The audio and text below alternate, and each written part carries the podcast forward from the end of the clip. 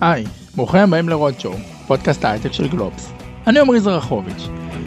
כמה ימים לפני שאנחנו מפרסמים את רשימת הסטארט-אפים המבטיחים של שנת 2020, אנחנו ממשיכים לחזור לסטארט-אפים שנכללו ברשימה בשנה שעברה. היום איתנו אלון קאופמן, מנכ"ל ואחד ממייסדי חברת דואליטי, שמפתחת טכנולוגיה שמאפשרת להעביר מידע מוצפן ולנתח אותו. איך צמח התחום מהמלחמה הקרה בין ברית המועצות לארצות הברית, מה תהיה ההשפעה שלו על העולם, ולמה דווקא במרוץ הטכנולוגיה הזה הענקיות לא בהכרח ינצחו. רוד שואו, שיחות עם אנשים שעושים את ההייטק הישראלי, בהנחיית עמרי זרחוביץ'. היי אלון, תודה שבאת. תודה, כיף להיות פה.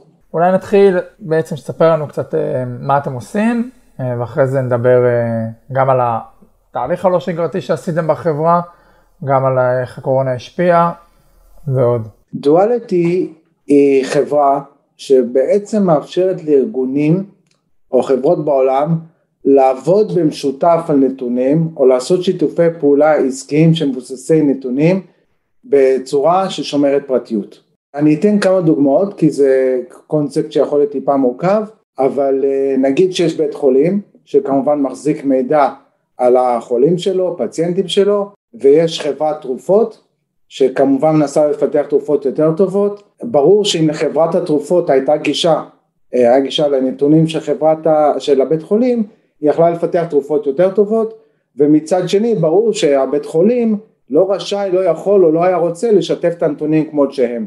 אז זאת דוגמה למה שאני קורא אה, שיתוף פעולה בין שני גופים. ומה שדואליטי מאפשרת היא בעצם מאפשרת לשני הצדדים לעבוד ביחד לחברת התרופות לקבל את התוצאות מהניתוח תוך כדי שמירה על הסודיות ועל הפרטיות של הנתונים של הפציינטים כך שהבית חולים לא חושף אותם. אה, זו דוגמה אחת, לדוגמה בעולם הבנקאי שבן אדם אה, בא לבקש הלוואה או שארגון מבקש הלוואה יכול להיות שהוא ביקש הרבה הלוואות מהרבה בנקים ואתה רוצה לקבל איזושהי תמונה כוללת שהיא אה, אה, ממספר גופים שונים אז כמובן שהגופים האלה לא רוצים לשתף את המידע בגלל בעיות של. אה, פרטיות או בגלל של סודיות עסקית אז עוד פעם זו דוגמה שבו אם היה דרך לשתף פעולה והגורמים יכלו להביא את הנתונים ביחד כדי לנתח אה, כמה כדאי לתת הלוואה אה, הדואליטי מאפשרת את זה מבלי בעצם אה, לחשוף את הנתונים אה, טיפה קונספט מורכב שם נדבר על זה אבל בעצם לנתח דאטה לנתח נתונים להפעיל עליו חישובים מבלי בעצם לראות את הנתונים. תן לנו כמה נתונים, אה, מתי הוקמתם, כמה עובדים יש, כמה גייסתם. כן, אז אה, מבחינת הנתונים, הייתי אומר היבשים האלה, דואליטי קמה אה, קצת לפני ארבע, בערך לפני ארבע שנים, עברנו תהליך של חצי שנה ביחד רק של המייסדים על תכנון אסטרטגי וולידציה שבאמת הזמן להקים את החברה ולגייס כסף הוא נכון התחלנו לעבוד פחות או יותר לפני שלוש וחצי שנים, היום אנחנו אה, קצת יותר משלושים עובדים, אה, מחולקים כמעט חצי חצי בין ישראל לארה"ב, אה, גייסנו סך הכל עד עכשיו 19 מיליון דולר מקרנות הון סיכון וכמה מיליונים שאנחנו במענקים מממשלות, מה שנקרא מענקי מחקר מממשלות.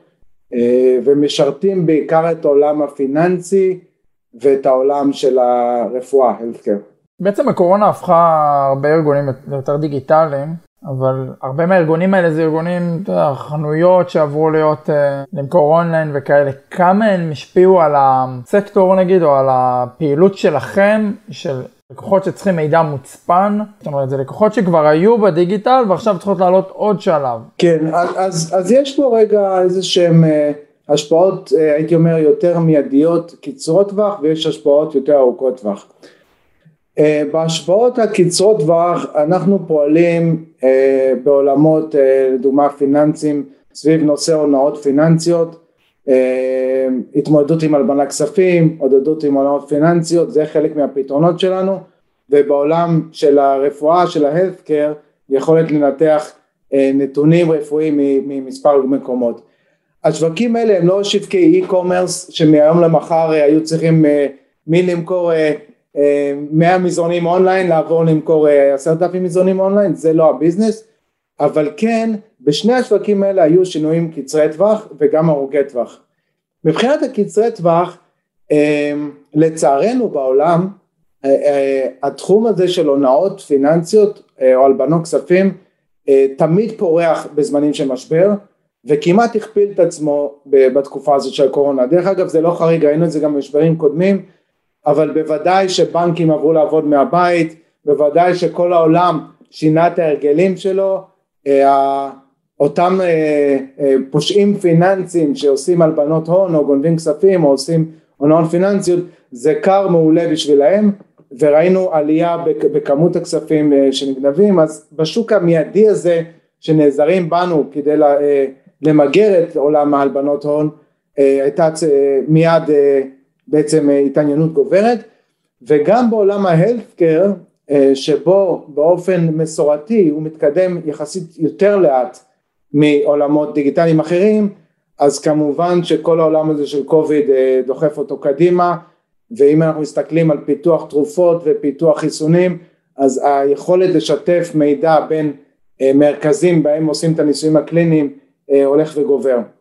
אבל אני רוצה דווקא לדבר על נקודה הרבה יותר מעניינת אה, בהקשר היותר ארוך טווח בנוגע לדואליטי.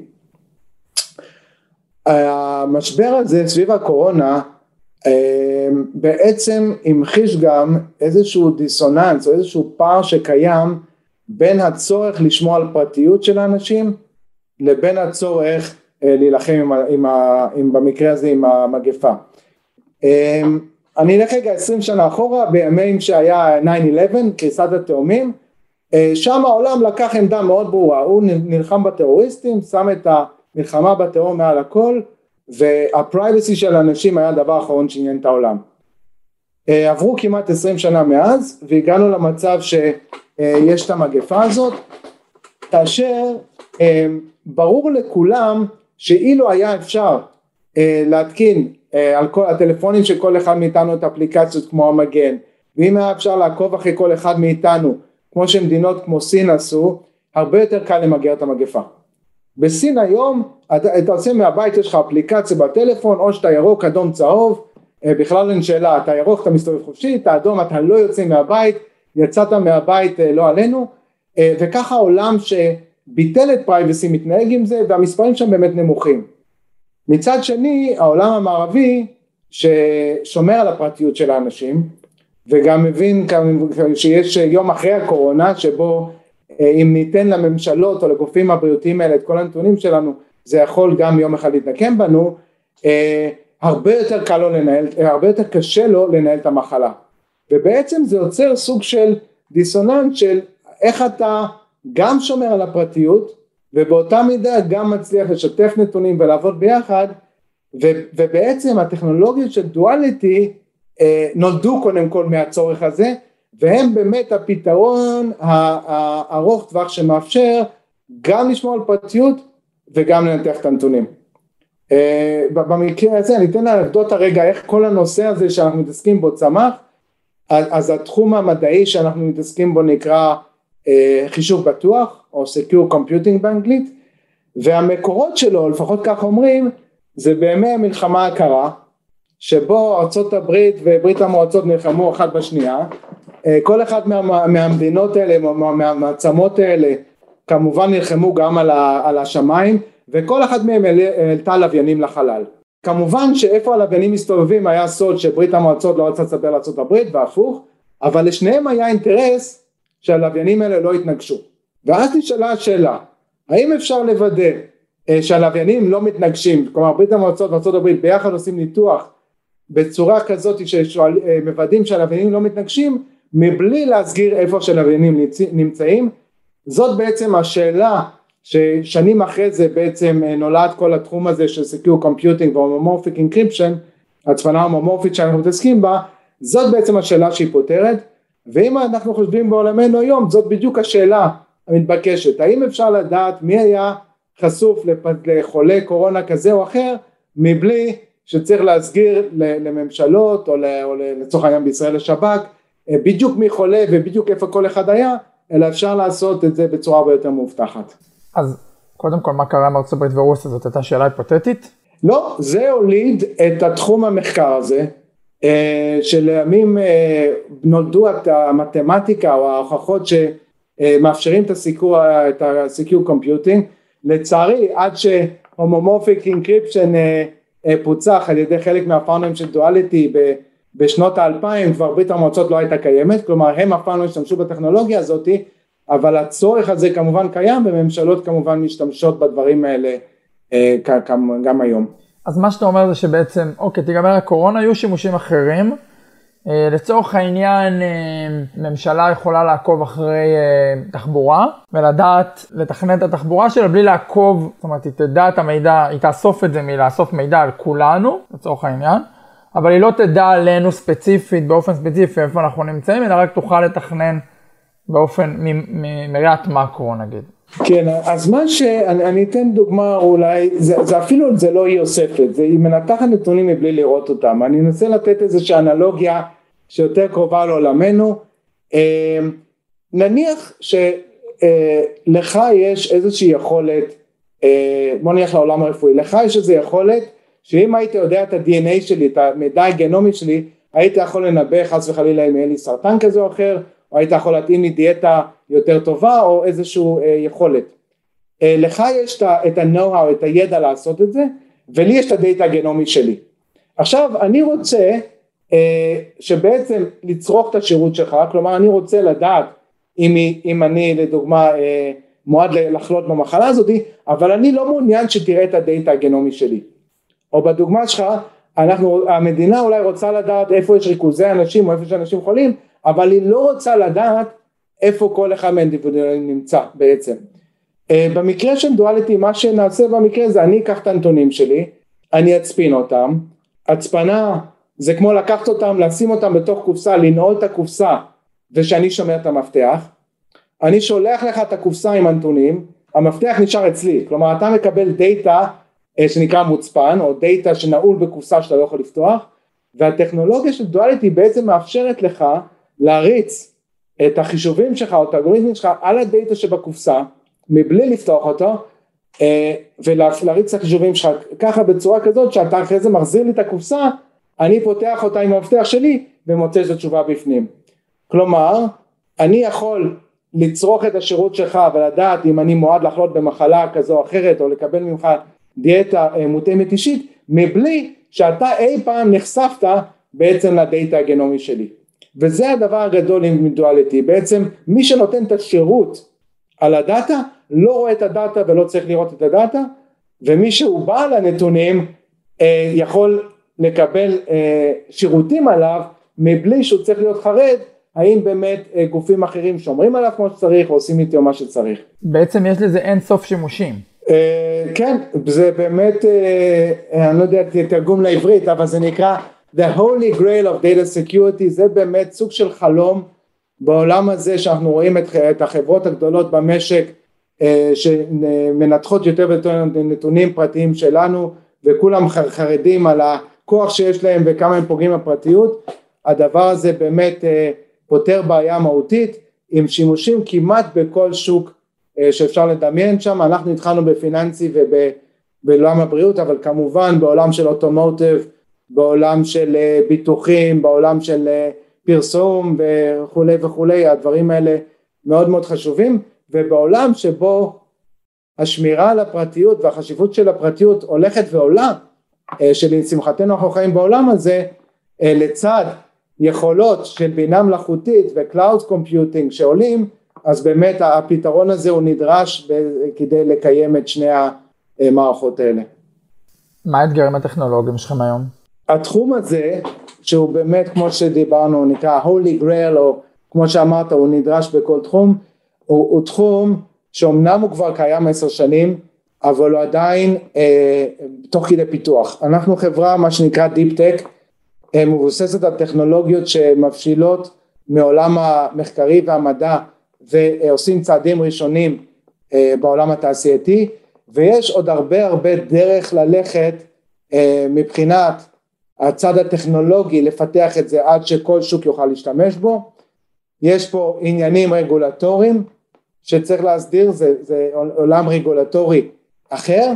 והדבר השלישי הוא כמובן מאחר ויכולת כזאת לא הייתה עד היום אז זה דורש גם מארגונים לשנות את, את, את התהליכים שלהם ואיך הם מתמודדים עם דאטה ולכן יש פה מה שנקרא אתגרים מכל הכיוונים אבל לצד הבטחה מאוד מאוד מאוד גדולה לכן גם התחלנו באזורים מאוד ממוקדים כדי לא להתנפל על כל הבעיות בו זמנית ובעצם לפתור בעיות יותר קונקרטיות ולהתרחב אחרי זה. כמה חברות להערכתך בעולם מתעסקות בזה?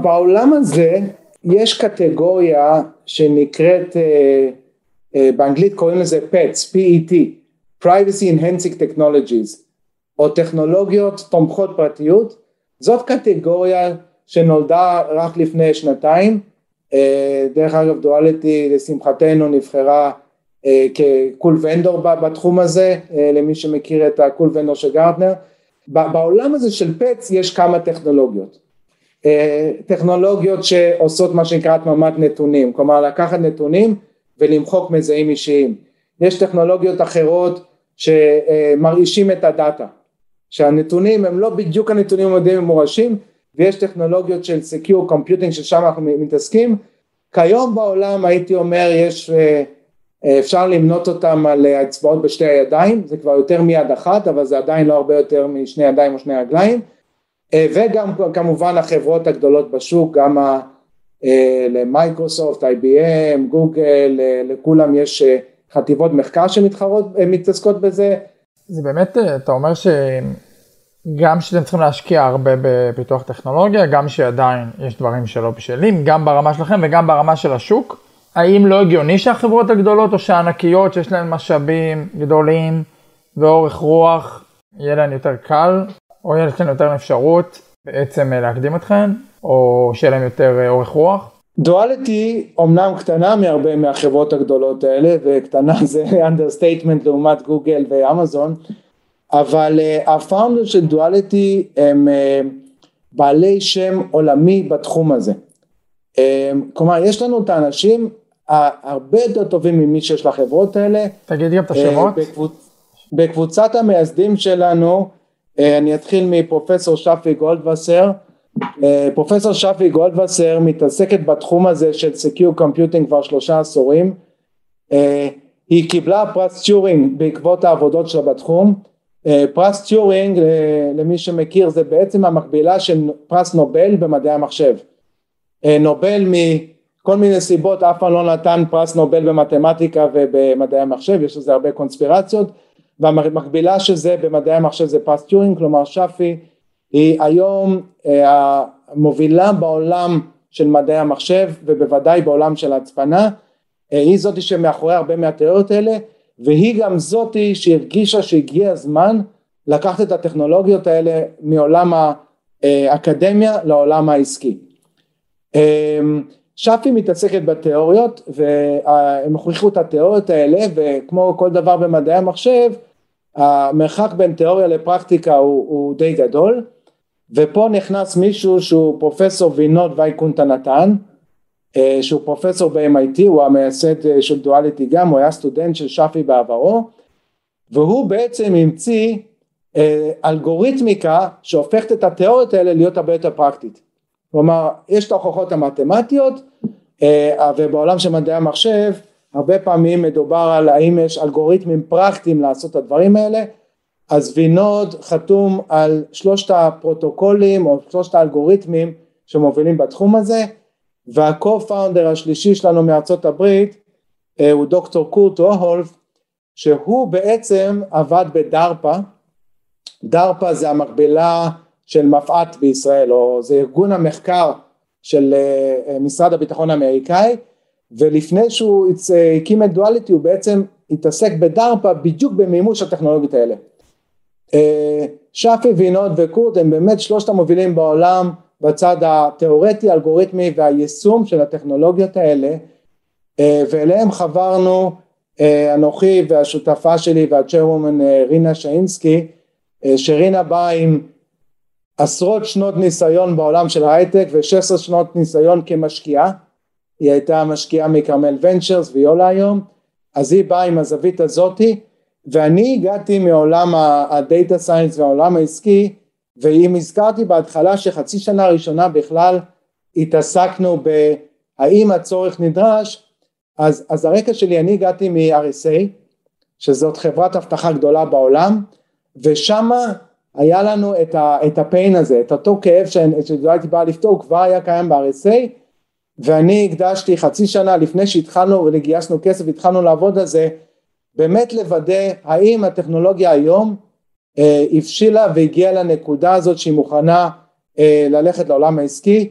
אה, אני כל חיי שהייתי על התפר בין לקחת טכנולוגיות מהאקדמיה ולמסחר אותם, אני בא מדוקטורט במדעי המחשב, סליחה ממדעי המוח בעולמות של בינה מלאכותית ותמיד הייתי על התפר, היה לי המון ניסיון בלזהות את הנקודה שבה טכנולוגיות מבשילות ואפשר לקחת אותן לעולם העסקי, אז חמשתנו חברנו ביחד עם passion מאוד גדול אה, בעצם להביא את הטכנולוגיות האלה לשוק, אה, כן בסוף גוגל ואמזון ומייקרוסופט ו-IBM יכולים לזרוק יותר כסף ואנשים על זה, אבל אנחנו עדיין במקום שההבנה עמוקה והתשוקה יש לה לא, לא פחות השפעה פה מאשר כמות הכספים שאתה יכול לזרוק ודואליטי עד היום מובילה את התחום הזה כולל מובילה גוף אה, שבו מעורבים כל החברות הגדולות האלה שעובדות בשותפות עם דואליטי לקבוע סטנדרטים בתחום הזה.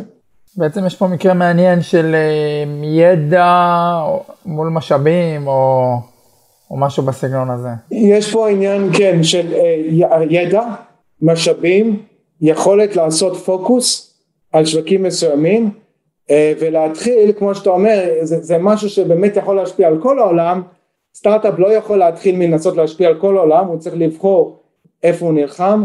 אז אנחנו יכולים להרשות לעצמנו להתמקד בשווקים יותר קטנים.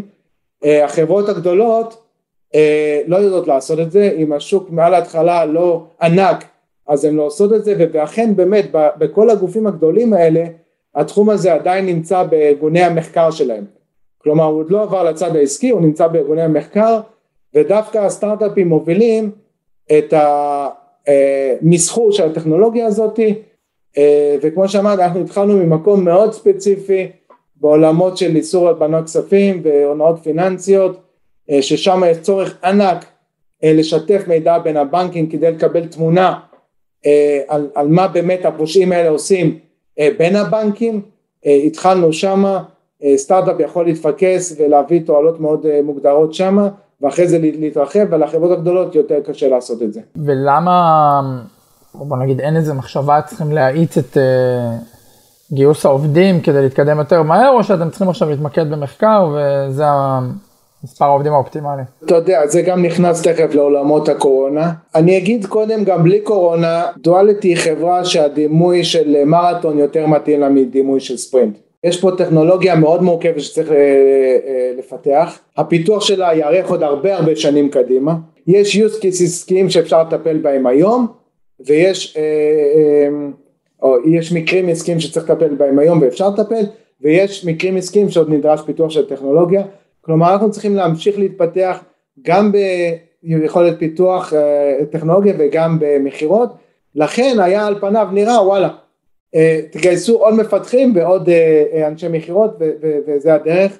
אנחנו כן ממשיכים לגייס כן גדלים אבל זה טכנולוגיה מאוד מורכבת צריך אנשים מאוד מיוחדים אה, ואנחנו אה, מתקדמים שם גדלים אבל לא, לא מכפילים את עצמנו כל חצי שנה כמו שרואים בחלק מהחברות שעובדות בטכנולוגיות יותר סטנדרטיות.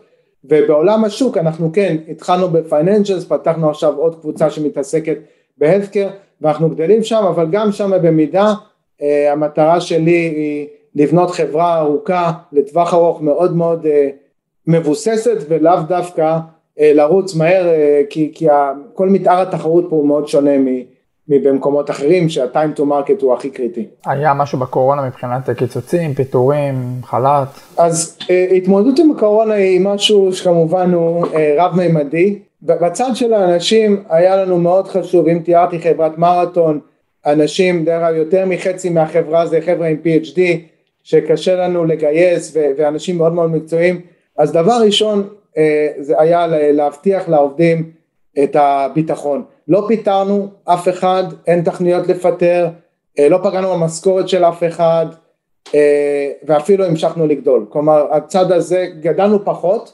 הקפאנו גיוסים מסוימים, אבל הדבר הראשון היה באמת לתת לאנשים את הביטחון, הדבר השני היה באמת איך, איזה הזדמנויות הקורונה נותנת לנו ואיך אנחנו ממשיכים להגדיל את הביזנס ואת, ואת החברה תוך כדי התמודדות עם הקורונה, אבל באמת לשמחתנו גם גייסנו כסף לפני שנה, זה היה מספיק כסף בקופה, גם יש לנו עוד מקורות של הכנסות שממשיכות להגיע ולא נאלצנו לשמחתי לפטר עובדים או לעשות שום מהלכים כאלה, הפוך כמובן שהיו עוד עלויות, אפשרנו לעובדים לעבוד מהבית כמובן, הכפלנו את כמות המחשבים, את העמדות, אפשר לדבר גם על זה איך מנהלים חברה בימי קורונה אבל לשמחתנו לא פגענו באנשים בכלל.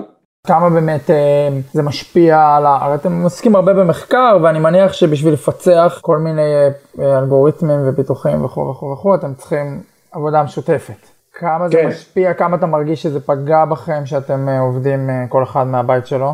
אז האמת היא אני מאוד שומע שאתה שואל את השאלה הזאתי כי הרבה פעמים כשאני שמעתי מנכ"לים ואנשים מתראיינים אז כולם אמרו עברנו לעבוד מהבתים התפוקה לא נפגעה והכל ביזנס as usual בפיתוח קודם כל דואליטי גם לפני הקורונה עבדנו במשרדים שלושה ימים בשבוע ויומיים מהבית אה, כתפיסה, כתפיסה לאפשר לאנשים גם לנהל אורח אה, חיים יותר נוח, אה, לא חלקנו באים מהרחוב, אבל גם כי לא מעט מעבודה, לפחות של החוקרים דורשת עבודה, עבודה שקטה לבד, אז המעבר לעבוד מהבית הוא לא היה מאוד טראומטי, גם ככה יש לנו קבוצות בארצות הברית ובישראל אז המעבר מהבית היה אה, יחסית חלק. אבל בחברה שבו, שבה סיור מוחות או בריינסטורמים, עבודה משותפת היא משהו קריטי, אה, עולם הזום הוא לא מספיק טוב, אה, ולכן במקומות האלה כן ראינו פגיעה, ולפחות בארץ חזרנו לעבוד במשרד יומיים בשבוע כמה שיותר מהר. מיוני חזרנו לעבוד יומיים בשבוע במשרד, כמובן שבימים, בשבועות של סגר וכשהמחלה המספרים קצת עלו בארץ אז אה, חזרנו לעבוד מהבתים אבל בגדול אנחנו עובדים יומיים בשבוע מהבית, אה, אה, בשבוע במשרד, שאר ימים מהבית וזה יצר גם דבר מאוד מעניין שבגלל שיש פחות שעות על הכביש גם פה וגם אצל הקבוצה האמריקאית אצלנו נוצרה חפיפה יותר גדולה בשעות שאפשר לעבוד עם האמריקאים. אז מצד אחד נפגענו קצת בסיור מוחות ולכן כן דאגתי שנעבוד במשרד, מצד שני הגדלנו את החפיפה עם השעות שאנחנו עובדים עם ארה"ב ו-all in all אני, יכול להגיד, אני לא יכול להגיד שאין פגיעה בכלל, אה, יש יתרונות של היעילות שגדלה מהבתים, יש פגיעה ביכולת אה, לעשות סיור מוחות, אבל סך הכל אני חושב שאנחנו במקום טוב שם.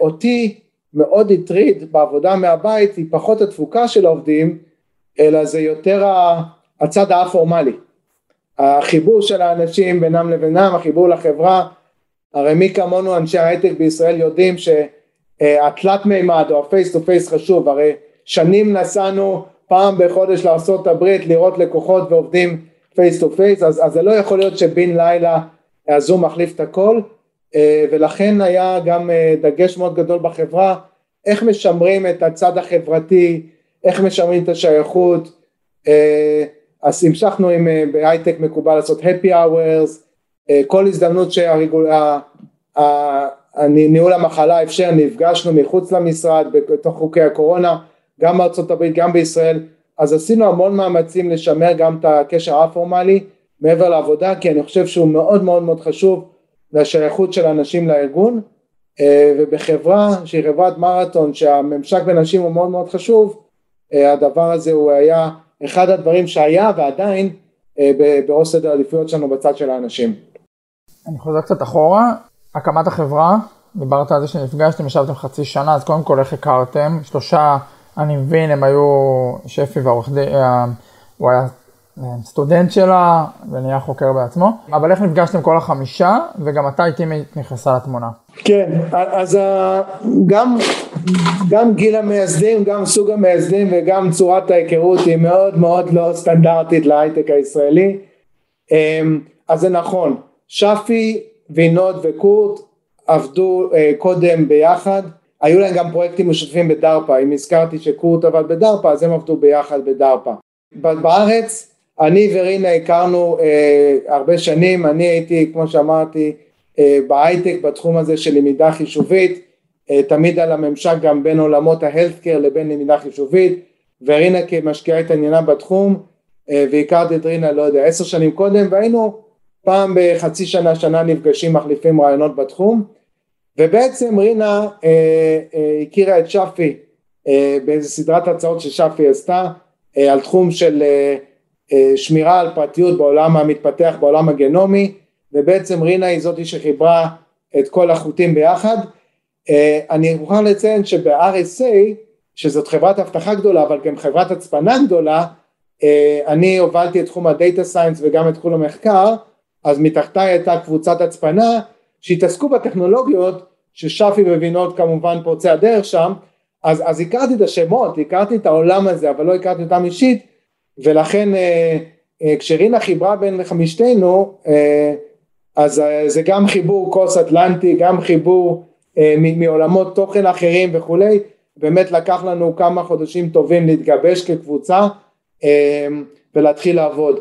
בזמן הזה גם אה, רינה הכניסה לתמונה את יובל שחר שהיום הוא היושב ראש וה executive chairman של Team8 אז הוא היה משקיע ב Team8 ופחות מחובר אליהם ובעצם יובל היה חלק מכור ההיתוך שלנו והיה ברור מ-day one שיובל הולך להשקיע בדואליטי.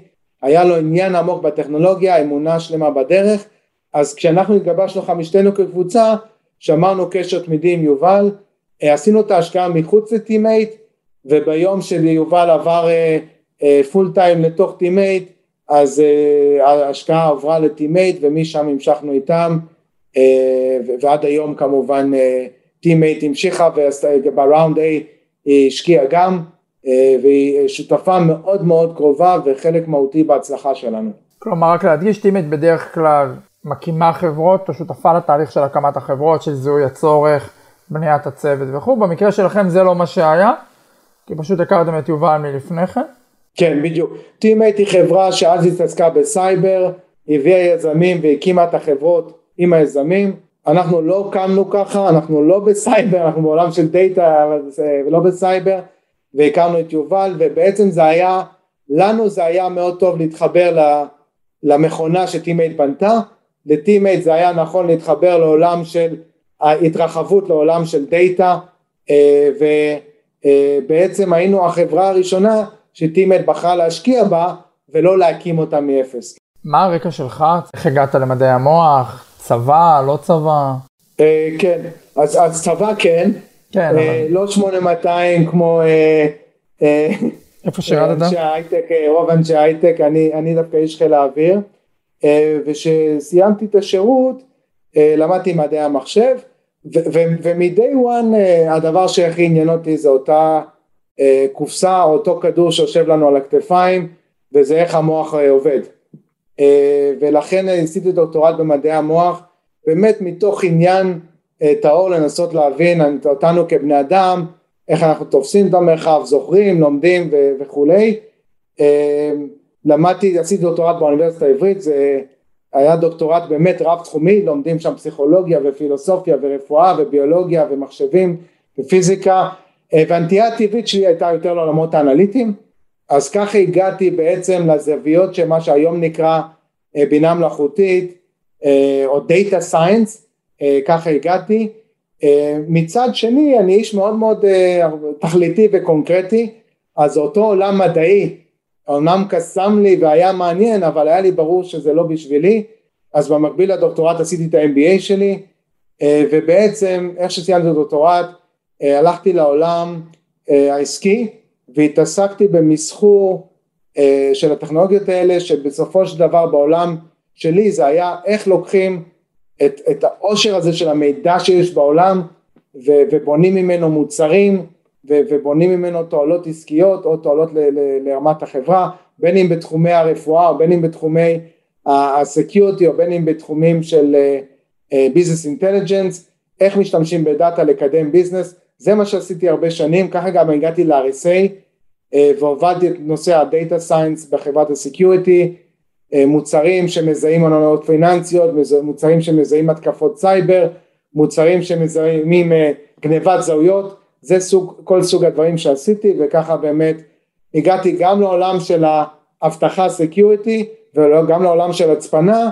ובעצם אם חושבים על זה דואליטי היא מפגש של שלושת העולמות האלה היכולת לנצל דאטה שזה data science היכולת להשתמש בטכנולוגיות הצפנה לפתור בעיות קשות שזה הצד של ה encryption וה security וה privacy שבא מה-RSA והיא בעצם תכלול של כל הדברים האלה ביחד. בעצם דואליטי זה הסטארט-אפ הראשון שלך?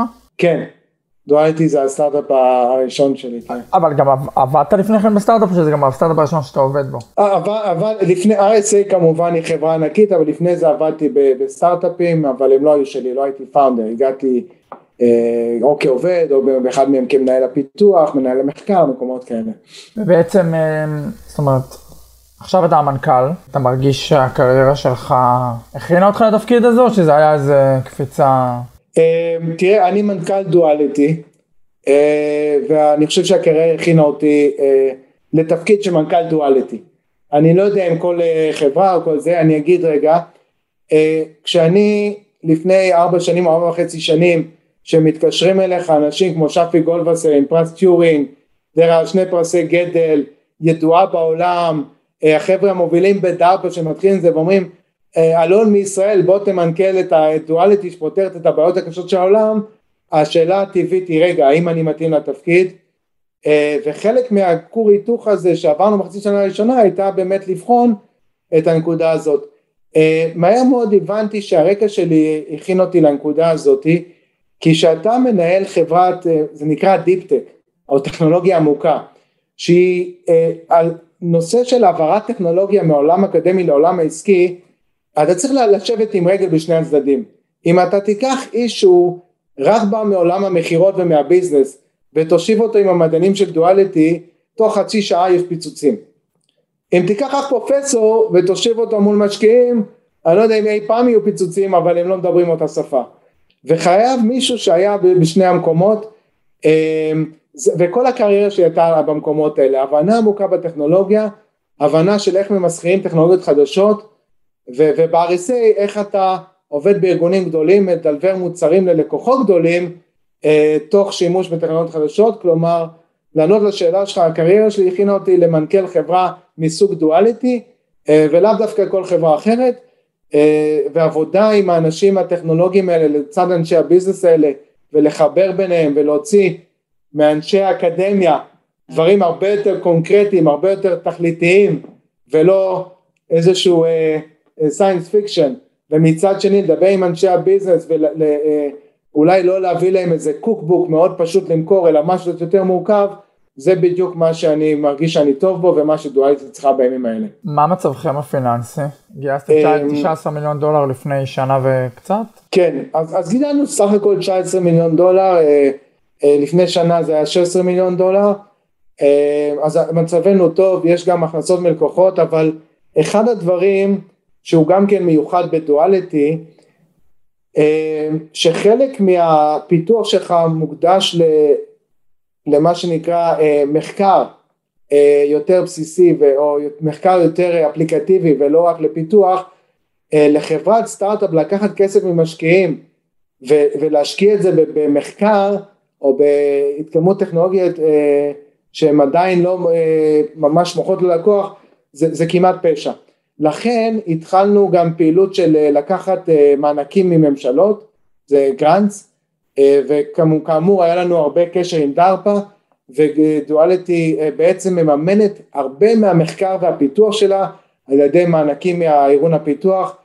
כמה מיליוני דולרים כבר מוזרמים לנו דרך דרפא ומקורות אחרים לממן את הפיתוח שלנו, יש כמה מענקים גדולים מאוד שנכריז עליהם בתחילת 21 אז המחקר ממומן על ידי הפיתוח, כלומר מבחינת גוף המחקר והפיתוח אנחנו מאוד מאוד איתנים פיננסית ולגבי ה-go to market אז באמת גייסנו לא מזמן כסף, כמובן רובו עדיין בבנק אז אנחנו מאוד איתנים פיננסית, גם אנחנו מוכנים לזה שהקוביד יכול להיות שהאיט חלק מהפעילות, חלק הוא האיץ, חלק הוא האיט ובשנה הקרובה אנחנו לא צריכים לצאת לגיוסי כספים. המענקים האלה שדיברת עליהם הם עם תמלוגים או שהם מענקים מענקים?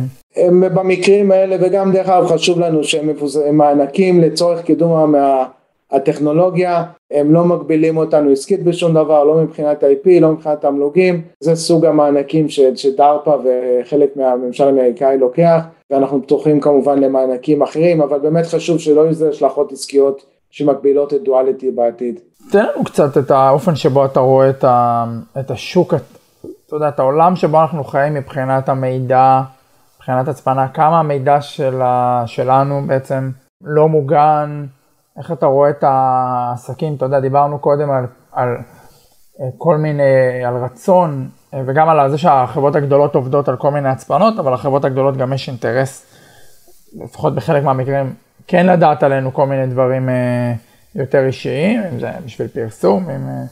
אז תן לנו קצת. איך אתה רואה את העולם הזה ומה הוא התפתח, וגם אולי מה ענקיות מבינות היום, יכול להיות שהן מבינות יותר שהן צריכות לשמור על הפרטיות שלנו, או ממשלות. אמ, כן, אז, אז, אז יש כמה כוחות ב, ב, בשוק הזה שאני אשמח לדבר עליהם. אחד, וניקח את זה כאנלוג, אה, נדבר על דברים קונקרטיים, זה פשוט לפעמים עוזר בהתייחסות. בואו ניקח בנקים לדוגמה, או בתי חולים, נכון? אז בנקים ובתי חולים יושבים על דאטה מאוד מאוד מאוד רגיש שלנו. אה, הבנקים והבתי חולים יודעים שיושבים על דאטה מאוד מאוד רגיש שלנו, ומשקיעות בהמון המון טכנולוגיות לשמור על הדאטה. אה, הרבה הרבה מתעשיית ההייטק הישראלית, אה, תעשיית ה security או אחרי הקבוצות של 8200 אה, מביאות פתרון של cyber security שנועד לכל הארגונים אבל בדוגמה הזאת לבנקים ולבתי חולים או לחברות פארמה לשמור על הנתונים שלהם ככה שמבחוץ לא יוכלו לגנוב את הנתונים או שעובדים מבפנים לא יזליגו את הנתונים ולוודא שהם שומרים ומטפלים בנתונים. זה אחד, דואליטי לא מתעסקת בזה.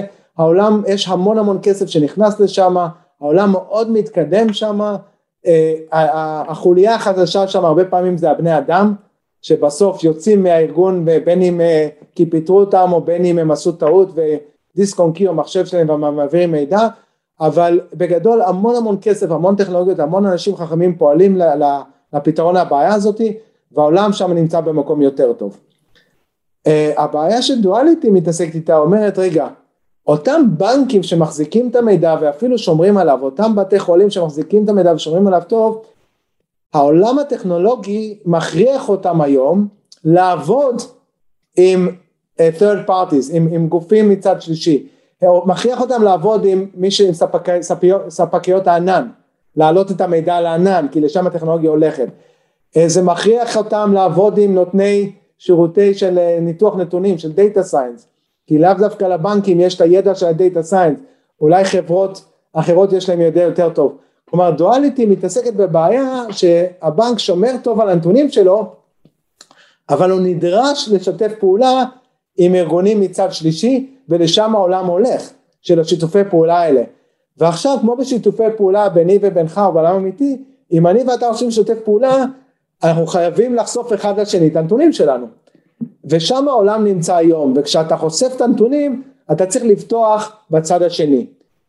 אה, וגם הצד השני, גם אם אין לו כוונות זדון, אה, פתאום אתה מעביר את ה-liability, את האחריות, לצד שלישי. אז גם אם חברות ספקיות ענן רוצות לשמור על הנתונים, ויש להן טכנולוגיות מדהימות, אתה בסוף מעביר את האחריות אליהם, אה, וזה מה שאנחנו קוראים trusted third party או סוג של נאמן שאתה צריך לסמוך עליו.